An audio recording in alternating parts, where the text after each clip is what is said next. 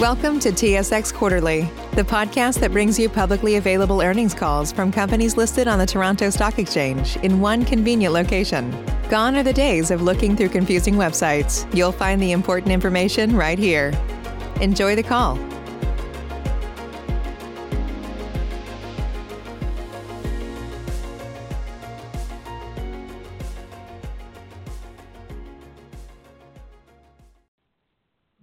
Greetings and welcome to Nutrien's 2020 second quarter earnings call.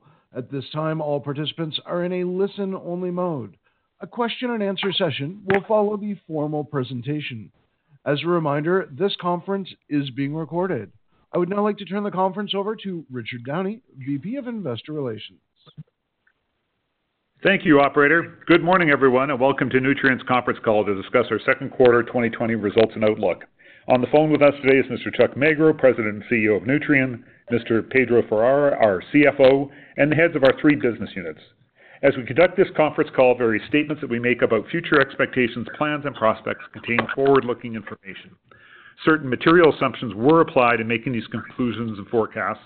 Therefore, actual results could differ materially from those contained in our forward-looking information. Additional information about these factors and assumptions are contained in our current quarterly report to our shareholders, as well as our most recent annual report, MD&A, and annual information form filed with Canadian and U.S. securities commissions to which we direct you. I will now turn the call over to Mr. Chuck Magro. Thanks, Richard, and good morning, everyone. Nutrien's second quarter results demonstrates the strength of our business even during these unprecedented times.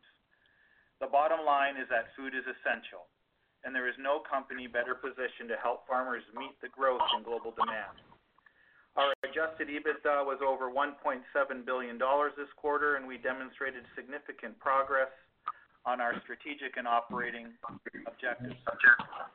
We were able to produce these results despite cyclical uh, weakness in fertilizer prices and global economic uncertainty.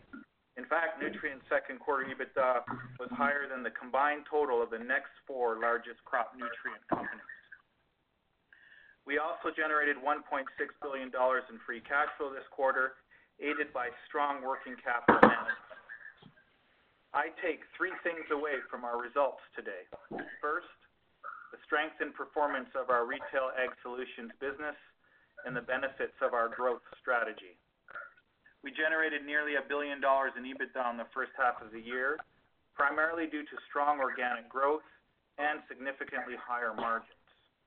We also had tremendous uptake of our digital platform, which we continue to build out.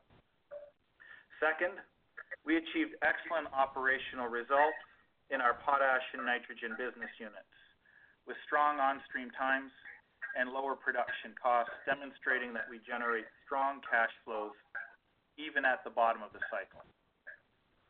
and Third, the fundamentals of the commodity markets are improving, including the agricultural markets. There are signs that fertilizer and most crop prices have stabilized and are beginning to recover, and the outlook into 2021 is now more positive. Let's shift to our results for the quarter and the first half.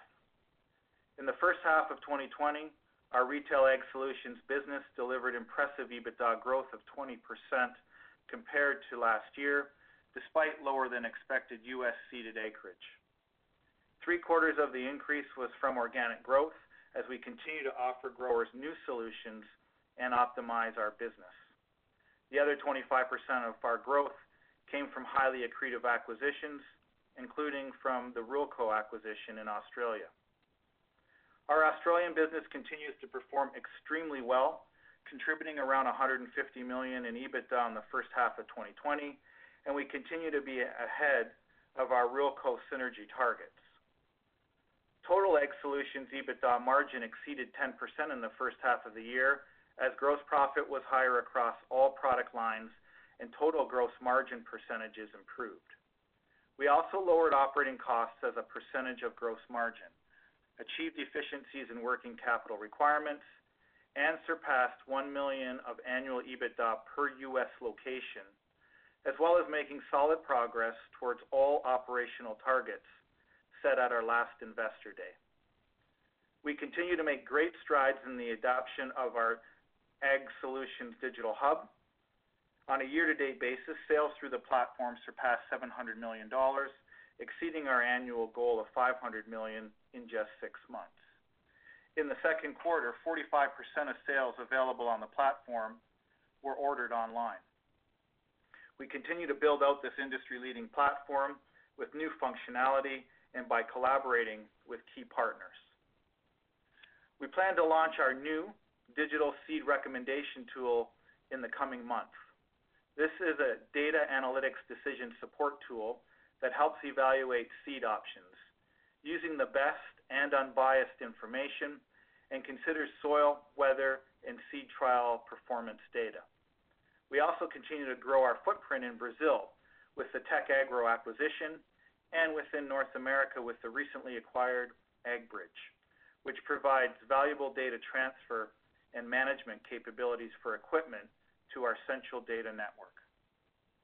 This startup company is a small acquisition from a dollar perspective, but we believe that it will help improve our digital agronomy offering for growers and lead to improved utilization and optimization of our extensive fleet of custom application equipment. Shifting to potash, the breadth and flexibility of our operations and distribution system was highlighted this quarter. We achieved strong sales volumes for both the second quarter and the first half of 2020 as market demand was brisk. North American sales were the primary driver, but volumes were also supported by improved offshore demand. Our second quarter potash cash cost of product manufactured was $52 per ton, down $8 from the first quarter, and was the best quarterly performance on record. As a reminder, this is a weighted average of our product mix, excluding white and specialty products. Our red standard grade had a cost below $50 per ton this quarter, ensuring we are at the low end of the potash cost curve. Moving to nitrogen, North American sales to the agricultural markets were strong this quarter, which helped offset a downturn in industrial demand. Weaker industrial demand impacted global nitrogen prices, particularly for offshore ammonia. We proactively took downtime at our Trinidad facility to help balance regional trade and improve our cost position. We were able to lower our overall cost profile and achieved an impressive 97% operating rate on our North American assets in the second quarter. Much of our business remains among the lowest cash cost and highest margins across nitrogen producers globally. By the end of next year, we also expect to have added almost 1 million tons of North American production from brownfield projects and improved operating performance. Now let's shift to what we are seeing for the outlook. We expect a stable second half of 2020, and we are constructive on 2021 and beyond. As a result, the guidance we provided in May is largely intact, and we only lowered the top end in nitrogen to reflect a modestly slower recovery for ammonia and UAN prices. We maintain guidance for our Ag Solutions and Potash segments, and we have raised expectations for phosphate. A few additional comments here on the ag markets and fertilizers. The downward revision to the USDA's corn and total acreage has reduced carryout levels and stocks-to-use estimates and improve the outlook for the 2020-2021 crop year and farmer sentiment. Lower crop production, combined with a recovering ethanol market and indications of potentially higher import demand from China, has also provided a constructive backdrop for the fall season and into next year.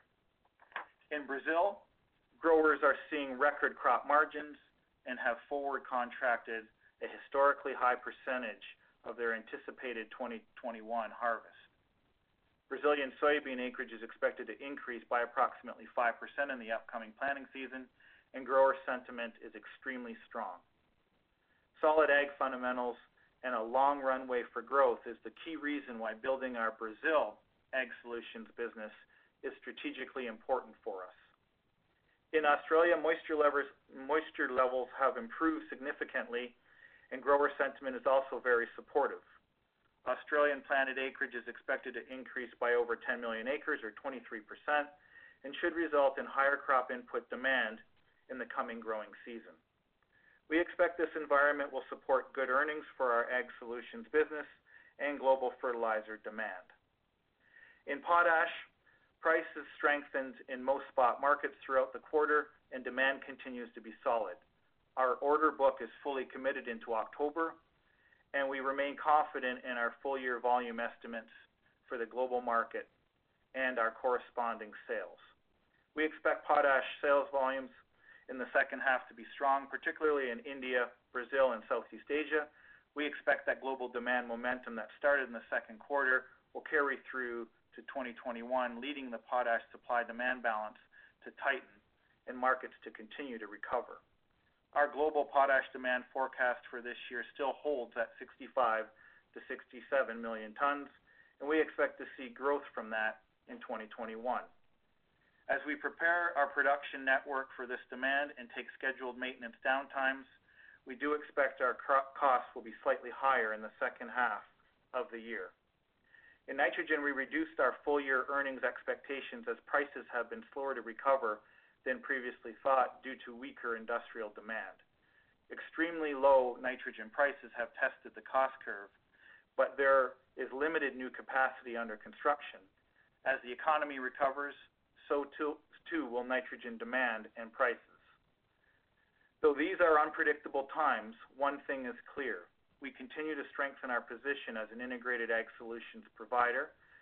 We made significant progress across virtually all of our long-term operational objectives and continue to grow our Ag Solutions footprint and solutions offering. We are paying a solid dividend to ensure our investors are rewarded throughout the commodity cycle. Our dividend remains within our targeted range, accounting for less than 60% of our expected free cash flow during the cyclically low period, and accounts for only about 80% of our free cash flow from our Ag Solutions business. I want to finish up with some comments related to the environment, health, and safety. Nutrien's top priority is ensuring the safety and health of our more than 25,000 employees globally and the communities where we live and work. The company successfully implemented controls and procedures to minimize the potential impact and transmission of COVID-19 at our operating facilities. We remain vigilant in this regard, and the company continues to be fully operational, and our people are doing an admirable job keeping each other safe while ensuring we operate efficiently and effectively. Second, Nutrien continues to be committed to improving ESG performance and reporting. We achieved another quarter of excellent results across our key metrics. We also issued Nutrien's first ESG report in April, and since that time, we have achieved significant company and sector rating improvements from a number of third-party ESG agents. We expect this trend to continue over the next year as we lay out our climate and ESG strategy and targets to lead the way for our industry. In closing, Nutrien performed extremely well across all business units in a difficult and uncertain environment. We are well-positioned with a stable and growing dividend, significant free cash flow, a solid balance sheet, and end markets where demand continues to increase. Now more than ever, we are proud of the significant role we play in feeding a growing world. With that, operator, I'll turn the call over for questions.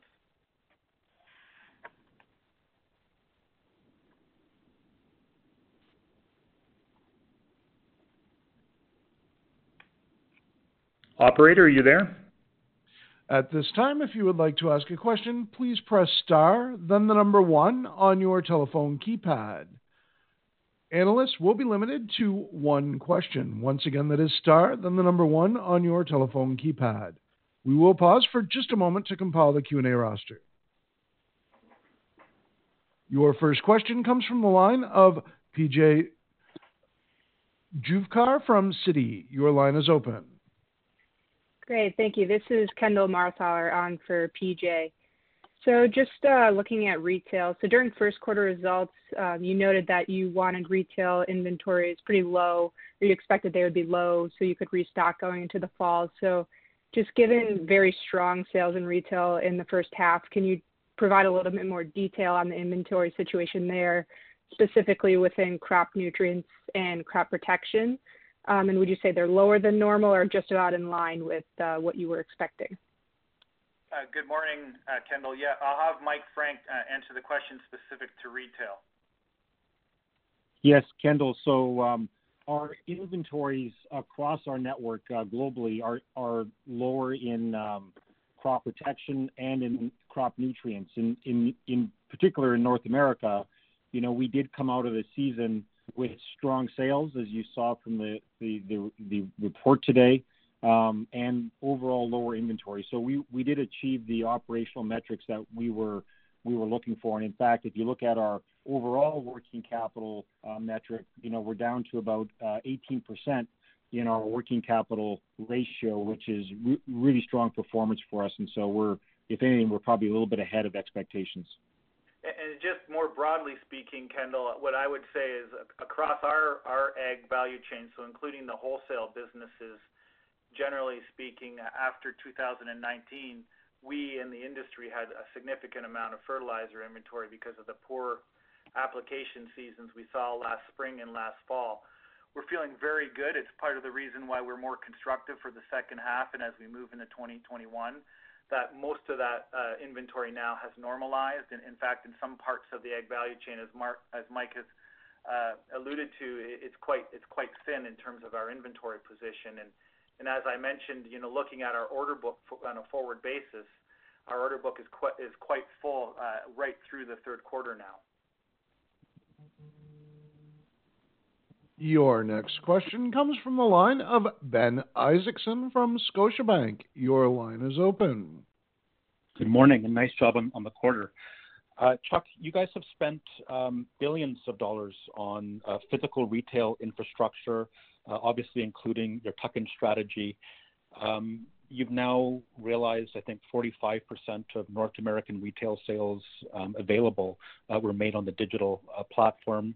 As that continues to succeed, um, you know, just working out backwards, if you're realizing 55 to 60 cents on the historical dollar from the physical infrastructure, is that the most efficient use of capital going forward? Is there shareholder value that can be unlocked by consolidating or thinning out the brick-and-mortar business model in retail? Thank you. Yeah. Good morning, Ben. So look, we've always said that the digital uh, strategy is it's integrated. We call it an omni-channel with the physical distribution network. In fact, we couldn't deliver the great results on the digital platform without the several thousand ag agronomists that work uh, inside of Nutrien and with farmers on a day-to-day basis, and of course, the physical facilities to move the product. Agriculture is one of these very unique uh, industries where uh, when the season is open and farmers are ready to go to work, we need to get product, people, uh, and our assets on the farm in in a short order, in a matter of hours. So we we think that the the work that we've done on the digital platform is fantastic. We do believe that we're gonna change how and what we can offer farmers and make farmers more profitable, help them manage their farms, uh, as well as help them uh, kind of maneuver the sustainability world. Uh, and that's a big big part of our investment. But we do think that it goes hand in glove with our physical network. In fact, we're very confident. We've seen other players in this industry just have a digital platform and not have the physical infrastructure, and they just cannot be successful given the demands that are are pressed when we're in the heat of the season and the requirements that our customers need.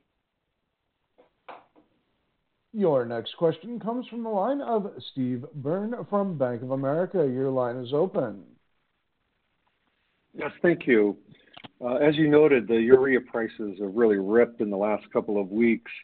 And, and if we look into the U.S. Midwest pricing, the um, urea on a per unit nitrogen basis relative to UAN and ammonia is is at a real premium.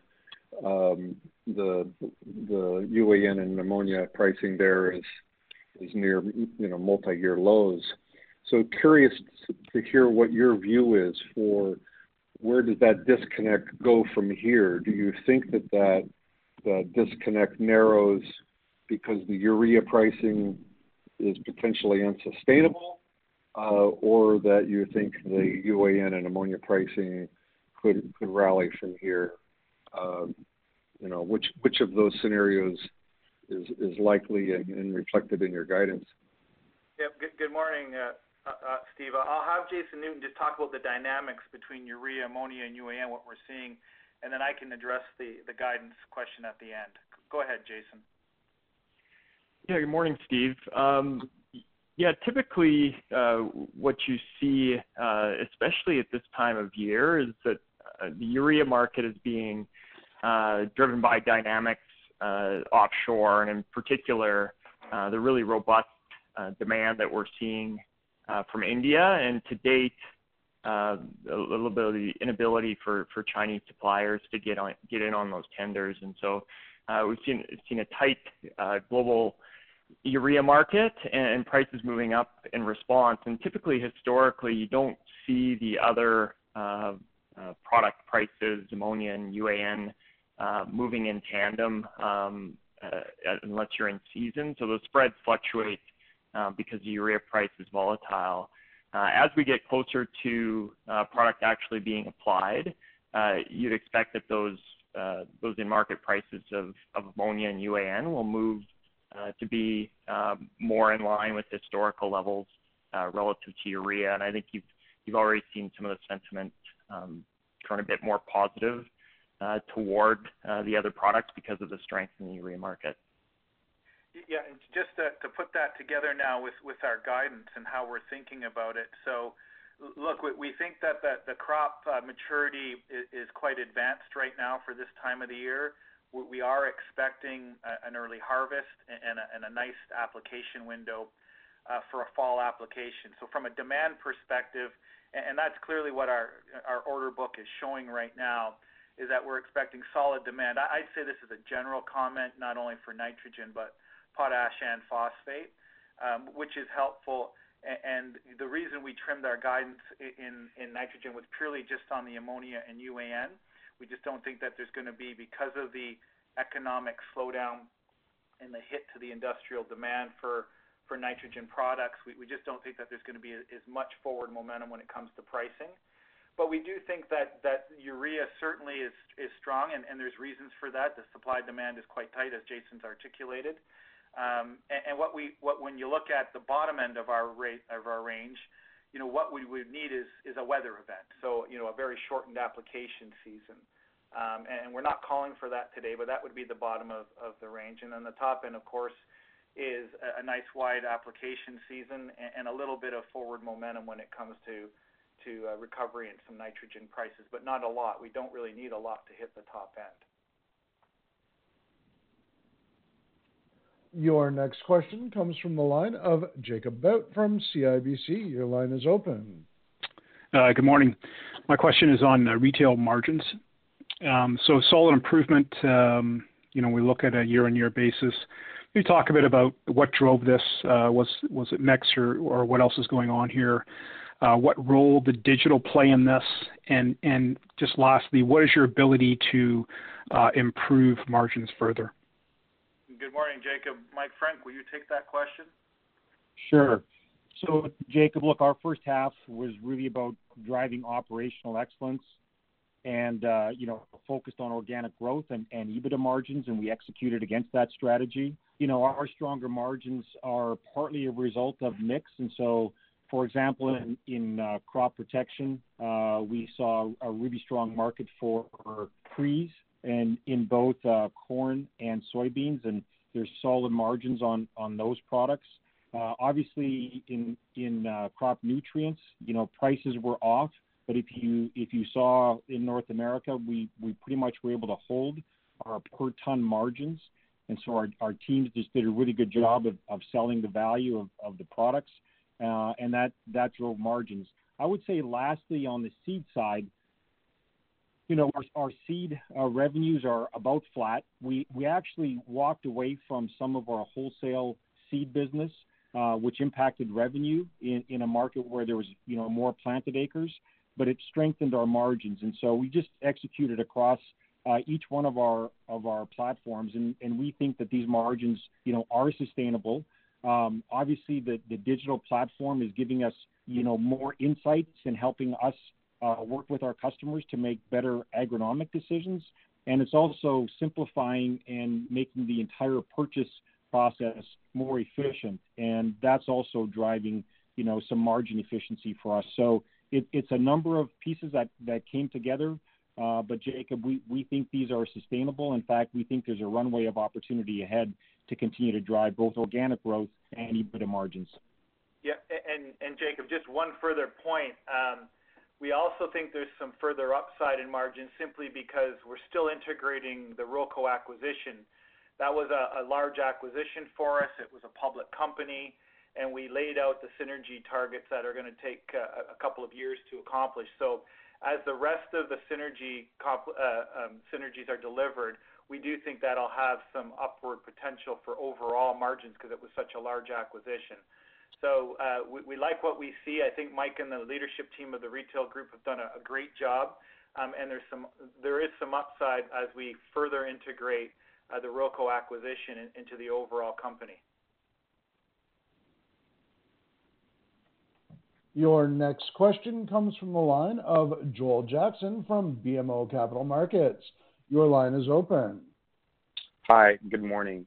Um, I did want to follow up on some of the commentary on seed and seed margins. Um, it was a, I think, a more competitive dynamic in seeds this year, especially in soybeans. And Nikki, you mentioned your margins were up, and there's also a bit of now um, uncertainty around you know, what will happen with the dicamba use. So I guess the value of Xtend if we don't get new registrations later this year for next year. Um, so I wanted maybe it's a two-part question. You know, how is the seed price dynamic evolving? Do you see a more competitive uh, market, and how how might that pressure or not pressure margins? And then what is sort of your plans uh, for some of the uncertainty around Xtend and as Enlist is ramping up? Thanks. Good morning, Joel. Mike Frank, will you take those questions, please? Yeah, you bet. Um, so, Joel, good good questions. Look, I, I think um, if we just kind of look across the, the seed uh, industry, if you start with corn, you know what what we saw on, on unit pricing in our retail business is that prices were, uh, you know, up just a bit, about three dollars a unit. So, uh, you know, less than one percent uh, price appreciation. So it, it's a competitive market. We we didn't see a big shift in uh, trait mix, and so um, you know the the corn market seems pretty stable. You know, margins are are relatively stable as well. Um, and you know, as I just mentioned uh, previously, we walked away from some wholesale business, both in, in corn seed, but as well as in soybean seed. Then more specific to the, the soy market, it, it's extremely dynamic. Obviously, with the, uh, the the legal issues on dicamba that you know we we were faced with at the end of the uh, application window, you know th- those were challenges. But in the end, you know we were able to get dicamba on most of the acres that that farmers wanted to, to get to get it down on. Um, our pricing on soybean seed was really flat. In fact, there was there was no you know appreciation or depre- depreciation on selling price. Early in the season, there, there was some really aggressive pricing. We, you know, we for the most part stayed out of that, and uh, you know then the, the market came back. You know, and and uh, you know overall again we we saw pretty flat uh, pricing and and uh, on the retail side, you know, si- similar to flat margins on on soybean. Now, going into 21, obviously there's a question on whether or not, you know, Xtend is going to be re-registered.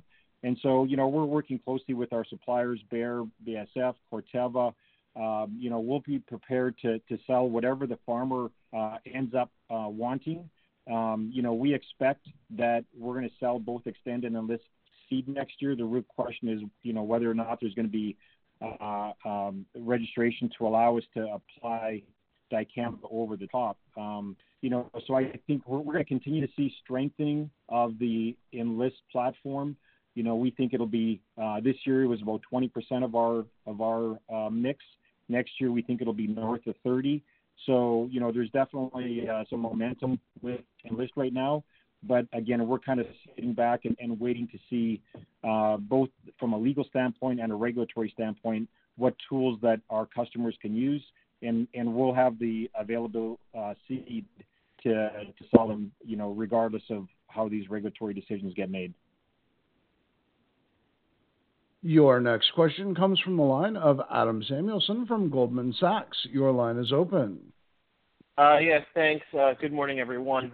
Um, so the question uh, is on the potash market, and I would love to just get your views um, on China as we think about the second half of the year and into next. Chuck, in your prepared remarks, I think areas of strength in the potash market, China was notably absent from that list. And just reflect on kind of how the contract uh, evolved uh, this spring, port inventories, and kind of how you think the utility of a China contract kind of works going forward, given the experience both this year and the last couple.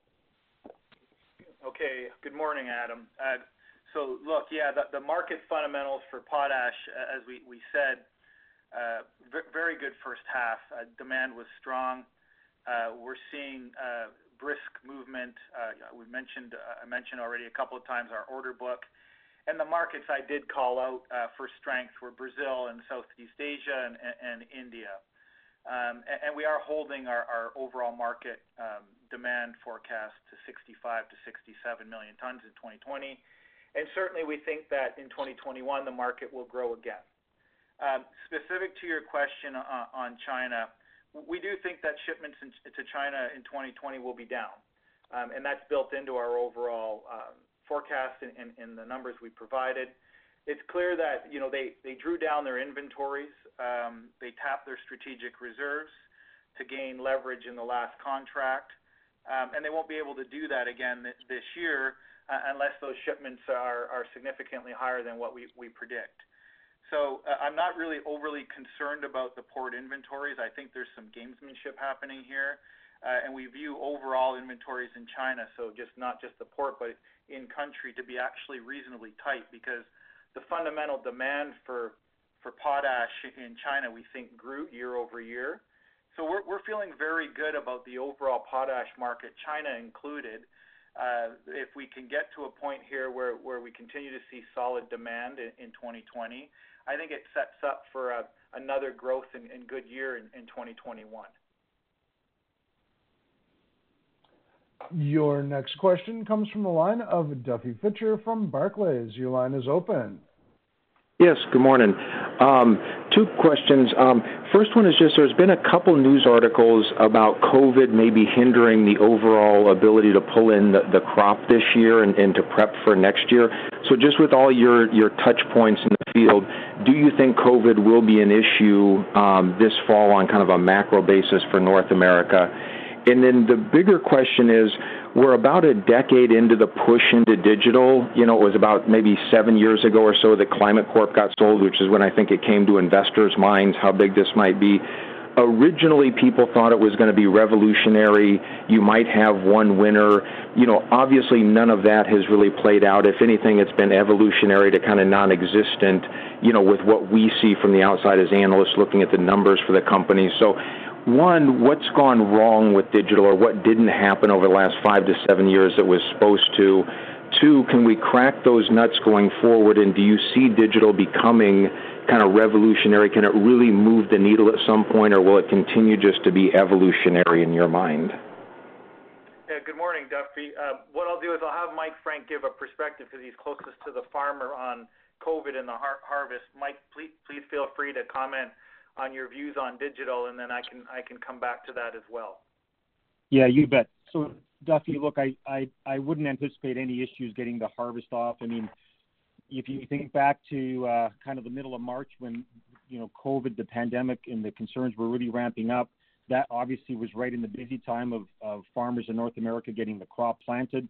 And uh, you know, firstly, you know, our employees on the front line, you know, they didn't lose a beat. They every day they came to work, and they focused on, you know, making sure they were safe and the customers were safe, and and very importantly, making sure that our customers were making the right decisions. And so I I think it's gonna be the same thing as the crop comes out. Uh, You know, farmers will get in the field, they'll harvest, Um, you know, grain elevators will operate, and uh, I wouldn't anticipate, you know, any any material issues from a COVID standpoint. Now, look, good good question on digital, Uh, you know, revolutionary versus evolutionary.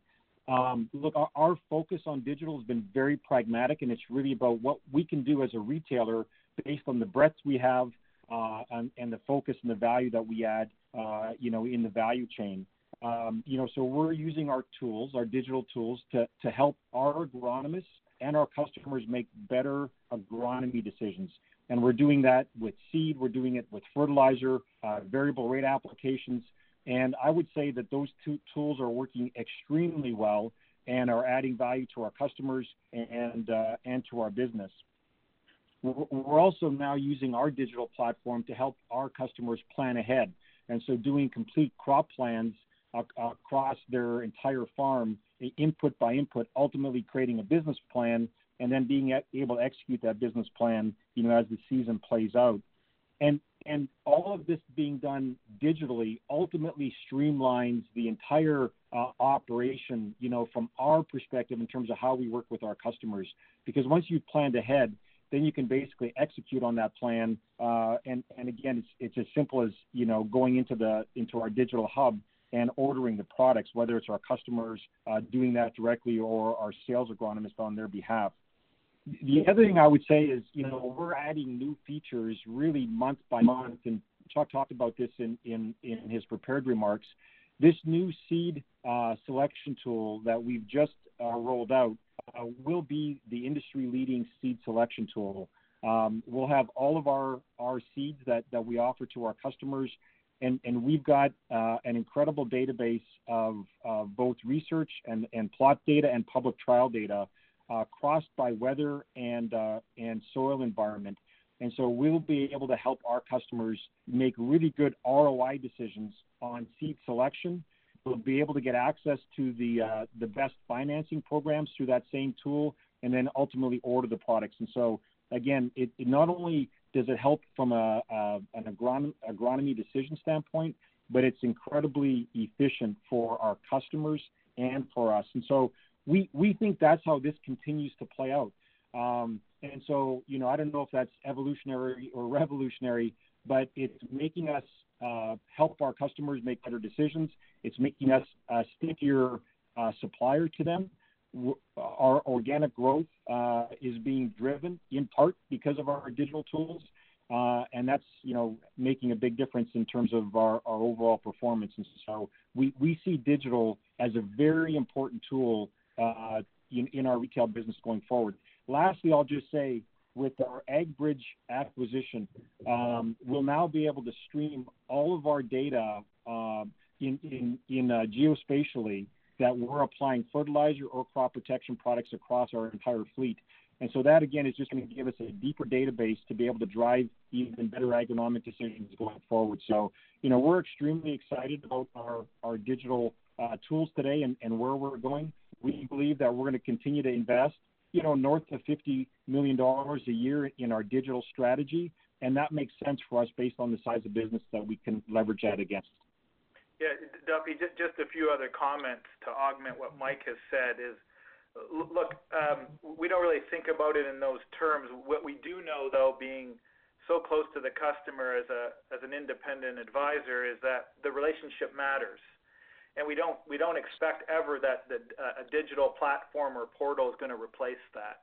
Um, th- this is a business that that has for for generations has been built on relationships, and and we want to build on on top of that.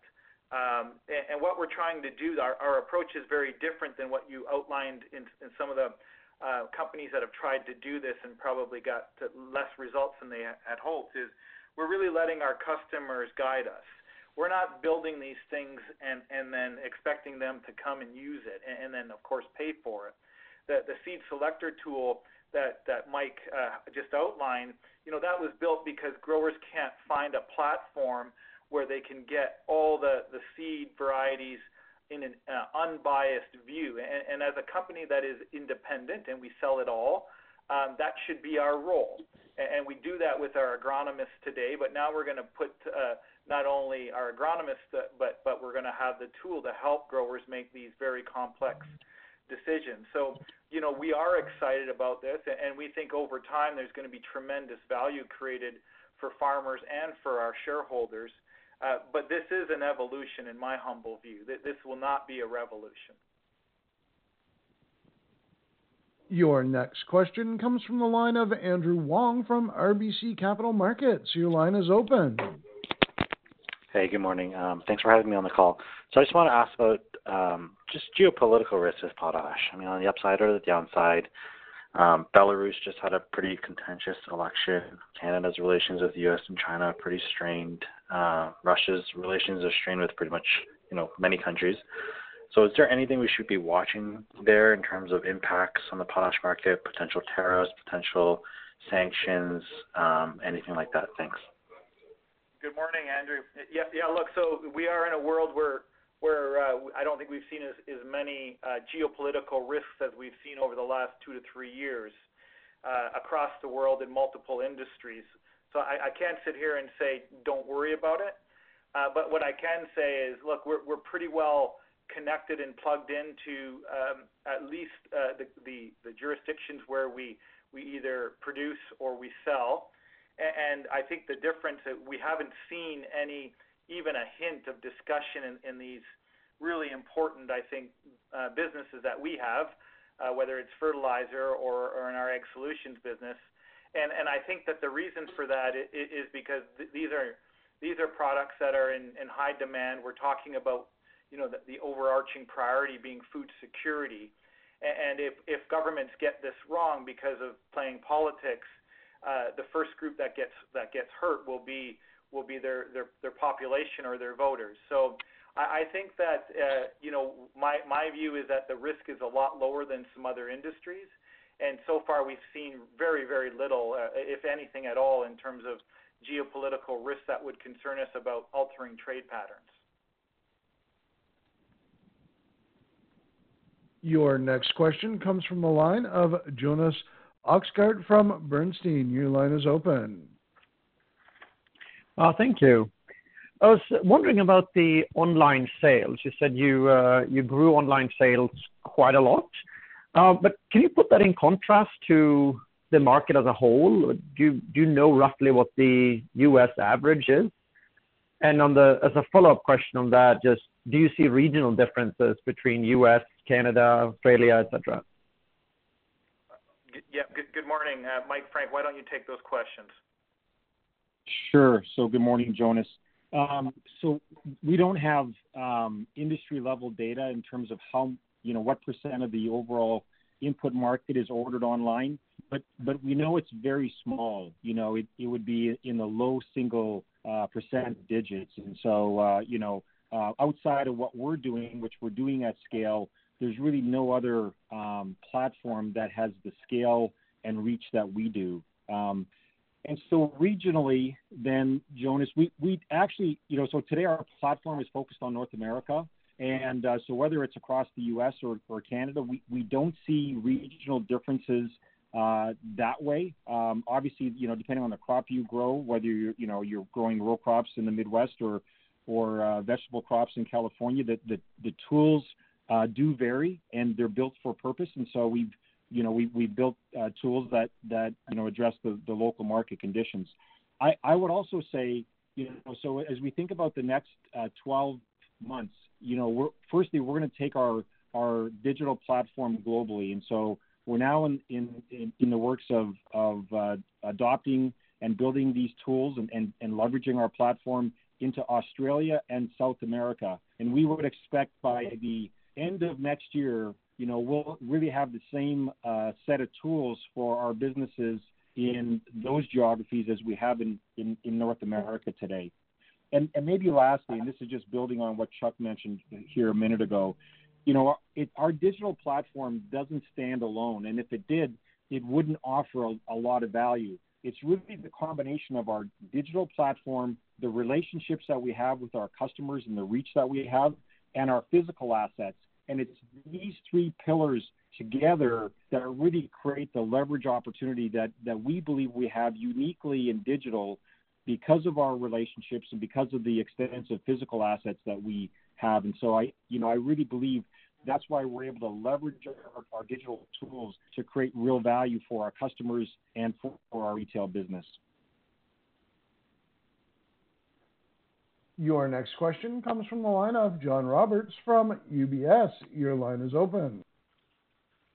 Good morning. This is Lucas Beaumont in for John. Uh, so just wanted to touch on your retail acquisition pipeline. So now that you've had a few more months experience with the current disruptions, what are your expectations now to be able to complete bolt-ons in North America in the second half?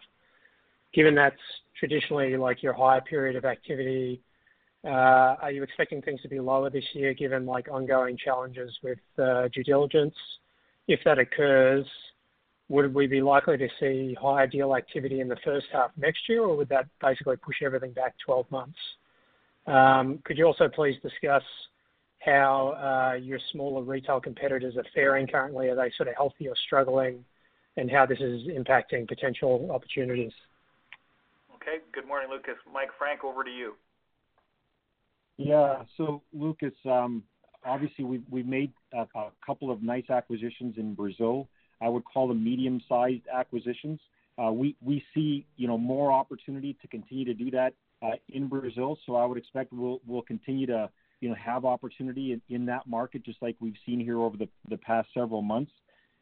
In North America, the uh, pipeline has slowed down a bit. We talked about this after our last call. You know, partly because of COVID, it makes the entire process more challenging. Uh, and so we've seen that play out. I think, you know, some companies that, you know, maybe would have thought about uh, exiting at this time are probably slowing down their plans a bit. So I do think that'll impact our our deal flow a little bit, you know, coming out of 2020. That likely builds uh, opportunity for 2021, just as as you mentioned. Now, in terms of, you know, how are other retailers doing, you know, obviously we're you know we're we're still looking at probably a a, dozen or so deals right now in North America. So we get to see, you know, the income statement and balance sheet from a lot of uh, smaller players. And I would say, you know, it continues to be tough. I mean, you there's a lot of value in scale, um, and you know, I, and you need capital to, you know, continue to upgrade your your both your physical assets and training into your people. We've seen that, you know, companies that that are subscale are are challenged because of that. And so I think that continues to play out, which in my mind means that we'll continue to see consolidation across the retail industry, you know, for the next uh, several years ahead. Your next question comes from the line of Vincent Andrews from Morgan Stanley. Your line is open. Uh, thank you, uh, and good morning, everyone. Um, just a kind of a follow-up question on the Seed Advisor platform or Seed recommendation platform. Curious if you know your customer base in North America broadly, uh, does it match with the market shares of the large seed companies, or are you over-shared with the seed companies that you with growers that use the seed companies that you sell, or versus Pioneer, which you don't sell? And I guess what I'm getting at is with the SeedAdvisor, if if that advisor makes a recommendation that the farmer should be using, hypothetically, 100% Pioneer, and they were using 100% something else, presumably you would lose that seed sale because they're not gonna be buying seeds from you. So I'm just wondering if part of the idea of the seed advisor and it being unbiased is to is to drive more growers uh, into your into your overall network and not just sell them seeds, but maybe sell them all of the other inputs that they need. And I'm just curious how that how this is all works. Yep. Good morning, Vincent. Mike Mike Frank? Yeah, Vincent, good good question. A little bit detailed, but here's what I would say. We have a very broad portfolio of seeds that we sell. Uh, we've got our own Dyna-Gro brand, where we have seeds in, uh, you know, corn, soy, cotton. Uh, we sell the and Asgrow. We sell Syngenta seeds, and we do sell Corteva Pioneer brand in in the southern half of the U.S. We've actually acquired some Pioneer dealers in the Midwest, so we do sell Pioneer in select areas in the Midwest as well. And then, of course, uh, you know, uh, Corteva now has a new retail brand called Brevant, which they're providing us, you know, new germplasm to sell uh, through our platform as well. So our seed advisor tool will present to our customers those seeds that we have the portfolio where we can execute the sales. So, you know, if, if it's an area where we're not selling Pioneer or another regional seed company, we won't be recommending those tools because we can't execute on the sale.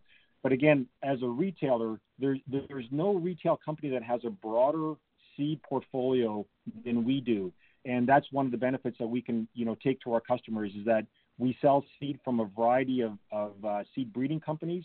And the, again, those varieties and hybrids that we have available, those are the, the, the, the varieties and hybrids that will show in our seed selection tools so that our customers can make the best decision on those products that we can offer them.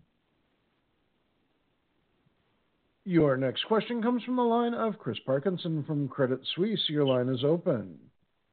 Great. Thank you very much. Um, can you just talk a little bit more about um, your nitrogen asset portfolio, how we should be thinking about your T&T production over time, including gas contracts, you know, your appetite for additional brownfield and debottlenecks, and even M&A within the North American or global market? Thank you very much.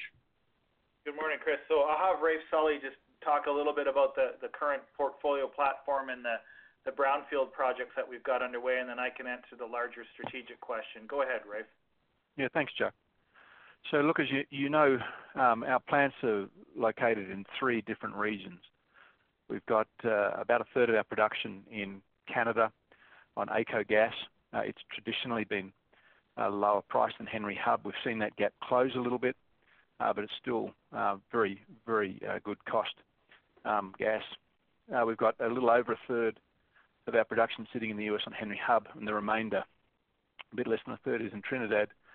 You will have seen that we took a plant down in May, another one in June, just based on market conditions. The world's changed a little bit in the last six months. We've seen Trinidad go from a second or third quartile to a third or fourth quartile as a glutton LNG has pushed up or pushed down prices um, across the globe, particularly in Europe. Um, those plants in Trinidad will probably stay down until we see market conditions improve.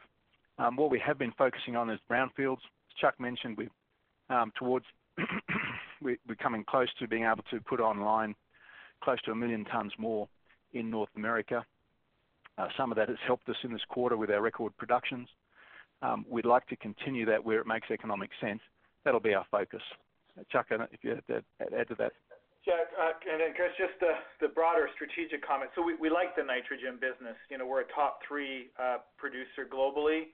Um, you know, we're I think we're a strong operator. Um, as Raef mentioned, we, we've got a good gas position, and, if you look at some of our margins, there's some of the highest in the world based on how we operate our networks. Um, I, think the industry itself is, the most, uh, as you probably know, it's it's the most uh, fragmented uh, industry that, that we certainly operate in. Um, and I think uh, you know we are a believer in consolidation. We like consolidation. We think consolidation drives cost efficiencies, and in this business, cost is everything. So uh, you know we would be always looking uh, for for a consolidation opportunity. Uh, but what I'd say right right now is that you know our primary focus is is the way Raef has described it. We've got about a million tons gonna that's gonna uh, we've already seen some of that this year, but by the end of next year we'll have a total of a million tons of incremental capacity, which I think is great. And, and we'll continue to look for both brownfield uh, opportunities, but also M&A opportunities, but they have to make economic sense. Your next question comes from the line of Steve Hansen from Raymond James. Your line is open. Yeah, good morning, guys. Um, you've already described a number of different initiatives uh, around M&A and uh, retail and uh, digital strategy expansion. I'm just curious, Chuck, how you think about all these opportunities relative to your own stock right now in terms of capital deployment. Um, stock's not trading at extremely lofty levels. Do you think about share repurchases as being a priority through the back half of this year and into next, or do you feel like the opportunities are still better on the internal side? Thanks. Yeah. Good morning, Steve. So, From a capital allocation perspective, what I'd say is as we look forward, you know, some things haven't changed, and we're gonna keep an eye on some other things. Uh, obviously, for us, we wanna make sure that our assets are very safe and reliable, and so we would allocate capital to sort of sustainability of our assets. Um, the balance sheet, of course, uh, we've got a strong balance sheet today. I think Pedro and the finance team at the company has done a great job. Um, and we want to ensure that we have uh, maximum financial flexibility with that balance sheet. We do consider it to be a core asset for us as we move forward. And then the dividend. So the, the dividend, as I mentioned in my prepared remarks, Um, we, like we like having a dividend policy where the dividend will grow and it's sustainable. And we've always said we want that dividend to be around 40 to 60 percent of our free cash flow. Uh, and at this point in the cycle, um, that's exactly where it is, but it's less than 60 percent, which which is where we would expect it with uh, the, pricing that we've seen uh, in the last few months or so. Now, going forward, though, nothing's going to change in those three areas. The look forward for us, though, is that you know we, are trying to balance the need to grow the retail platform. We did see some great opportunities in Brazil. I think the Ruralco acquisition, you know, it's, it's been accretive already, uh, and it's got so much potential. But you're right. When we look at our stock, um, you know, that that would also be a very strong use of of capital. So we're going to continue to assess things. I, I think before we would get uh, more interested in a buyback, it's less about the financial strength of the company and just a bit more of certainty in the forward markets when it comes to not just the, agricultural industry, but the overall economic backdrop. Um, so we're, we're going to take a bit of a wait and see approach on, on the buybacks. Uh, and, of course, we're, working through the rest of our growth platforms. But they will be buybacks will be part of the decision on any internal investment. We will always compare uh, a buyback to, say, an acquisition in, in a different country or in the United States, for example, uh, because that's the prudent thing to do, and we've always done that. Your next question comes from the line of Michael Tupholme from TD Securities. Your line is open. Uh, thanks. Good morning. Um, can you elaborate on your expectations for industrial ammonia demand in the second half? Um, talk about what you've seen so far through the, first portion of Q3, uh, and then also what you've got baked into guidance as far as uh, industrial ammonia demand. Okay. So why don't we have Jason Newton just talk a little bit about the outlook for industrial demand, and then I can try to give you some perspective on guidance. So Jason, go ahead. Uh, yeah, sure. So we've started to see um, some improvement in, in certain markets, particularly if you look at um, China, for example, the, the industrial ammonia use has started to pick up, and in fact, uh, Chinese imports of ammonia were, were pretty much uh, in line with year-ago levels for the the first half of the year. Um, and also seen demand start to pick up in some of the um, surrounding uh, Asian markets, which has provided some support uh, to that region. Uh, on the other hand, in the Western markets in Europe and North America, the rebound has been uh, a little bit slower. So overall, uh, on a year-over-year basis, we'd expect industrial nitrogen demand to be down about 10% um, but we expect uh, agricultural uh, growth to offset that. So pretty flat uh, overall nitrogen demand outlook. And then the way we've built our guidance is we, still believe uh, our order book is strong, so there'll be a shift of our product mix into agriculture. And if we get an early harvest and a, and nice wide fall application season, we've seen that in historical years. So our guidance really doesn't reflect a volume change. In fact, our volume should be quite strong. It's just the, reason we took the top end of the guidance range down is we just we were expecting stronger pricing, but because of the slightly softer um, industrial demand that, Jason's outlined quite nicely, uh, we don't think we're going to see the same price momentum that we, normally would have in the in the fourth quarter. Your next question comes from the line of Michael Piken from Cleveland Research. Your line is open. Yeah, good morning. Um, just wanted to um, ask about you know your expectations for the fall season. Uh, it sounded like you had a pretty optimistic view for retail, and if uh, we do end up getting kind of a bigger fall season, and there's potentially you know a contraction of uh, several million acres in corn next spring. I mean, uh, what type of uh, retail trajectory do you think we could see from 20 to 21 if we end up with a you know big spring uh, that we had this year following the weak fall and then potentially a strong fall season? Thank you. Good morning, Michael. Mike Frank, do you want to take those questions? Sure. So, you know, Michael, obviously a lot to play out still this fall. I would say, you know, what we saw from planted acres this year, you know, 87 million soybeans, uh, 92 corn. You know that that's within a normal range. Uh, obviously, cotton was down a couple million acres, uh, and those are high value acres for us. And so we would expect if, if weather improves in, in West Texas that we'll see some uh, cotton acres come back next year. But I'd say, look, it's too early to, to really forecast, you know, how 2021 is going to play out on the retail side. But right now, the way I would think about it is, you know, we would expect uh, acres to likely be, you know, somewhat similar in terms of total planted acres to what we saw this year. Obviously, the mix always changes a little bit from year to year depending on commodity prices.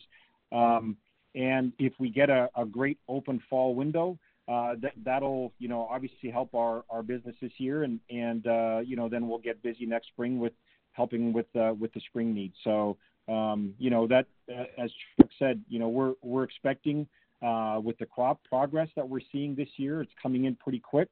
Uh, it should it should line up for a, a nice open uh, fall window for fertilizer applications, at least in North America this year. Your next question comes from the line of Silke Kueck from J.P. Morgan Securities. Your line is open. Hi, good morning. How are you? Good, thank you. Um, I have two um, short potash questions. Um, can you discuss what um, what effect like repricing of potash tons in China had on the um, offshore potash prices quarter, and and have all of the tons repriced? And secondly, I, I was wondering what your potash shipment forecast is um, for, for North America. Like, does your um, 10.9 to 11.5 million ton forecast assume that there's a strong post-harvest season in the U.S.? Okay, th- thank you very much for the question. Ken Seitz, why don't you take those? Sure. Uh, good morning, and thank you. Yes. So, yes, we did uh, with the pricing of the Chinese contract there on the last day of April. Uh, we did have a price adjustment in the quarter, and so we've taken all of that. Um, that's behind us and in our results.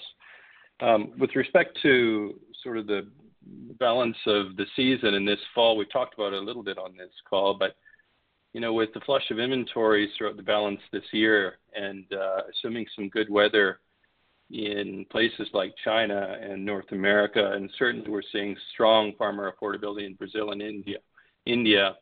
Yeah, we expect, um, as Chuck shared, our guidance of 65 to 67 million tons to be intact and being committed out into October, we expect our guidance of um, 12.1 to 12.5 million tons to remain intact as well. Yeah, and which, uh, as Chuck has shared, I think positions us well as an industry and as Nutrien heading into 2021. There are no further questions at this time. I turn the call to Richard Downey, VP Investor Relations, for closing remarks. Thanks, operator, and thank you everyone for joining us this morning. If you have any extra questions, IR is available uh, to uh, to answer them. Thank you. Bye bye. This concludes today's conference call. You may now disconnect.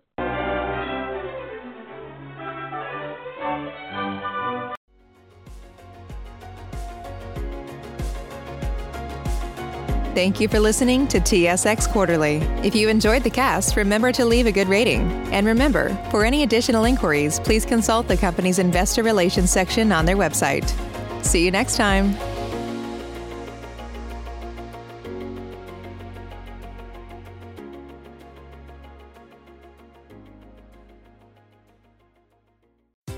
BetMGM has an unreal deal for sports fans in Maryland. Turn $5 into $150 instantly when you place your first wager at BetMGM. Simply download the BetMGM app and sign up using code OldLine150. Then, place a $5 wager on any sport. You'll receive $150 in bonus bets, regardless of your wager's outcome. And if you think the fun stops there, the king of sportsbooks has plenty of surprises in store. Check out daily promotions, same game parlays, live bets, and so much more. Download the app in Maryland today and get $150 in bonus bets instantly from your first wager only at BetMGM. BetMGM and GameSense remind you to play responsibly. See BetMGM.com for terms. 21 plus only. Maryland only. New customer offer. Subject to eligibility requirements. Rewards are non withdrawable bonus bets that expire in seven days. From issuance, please play responsibly. For help, visit mdgamblinghelp.org or call 1 800 Gambler in partnership with MGM National Harbor. Promotional not available in Washington, D.C. What's so special about Hero Bread's soft, fluffy, and delicious breads, buns, and tortillas? Hero Bread serves up 0 to 1 grams of net carbs, 5 to 11 grams of protein, and high fiber in every delicious serving. Made with natural ingredients, Hero Bread supports gut health, promotes weight management, and helps maintain blood sugar. Hero also drops other limited edition ultra low net carb goodies like rich, flaky croissants and buttery brioche slider rolls. Head to hero.co to shop today.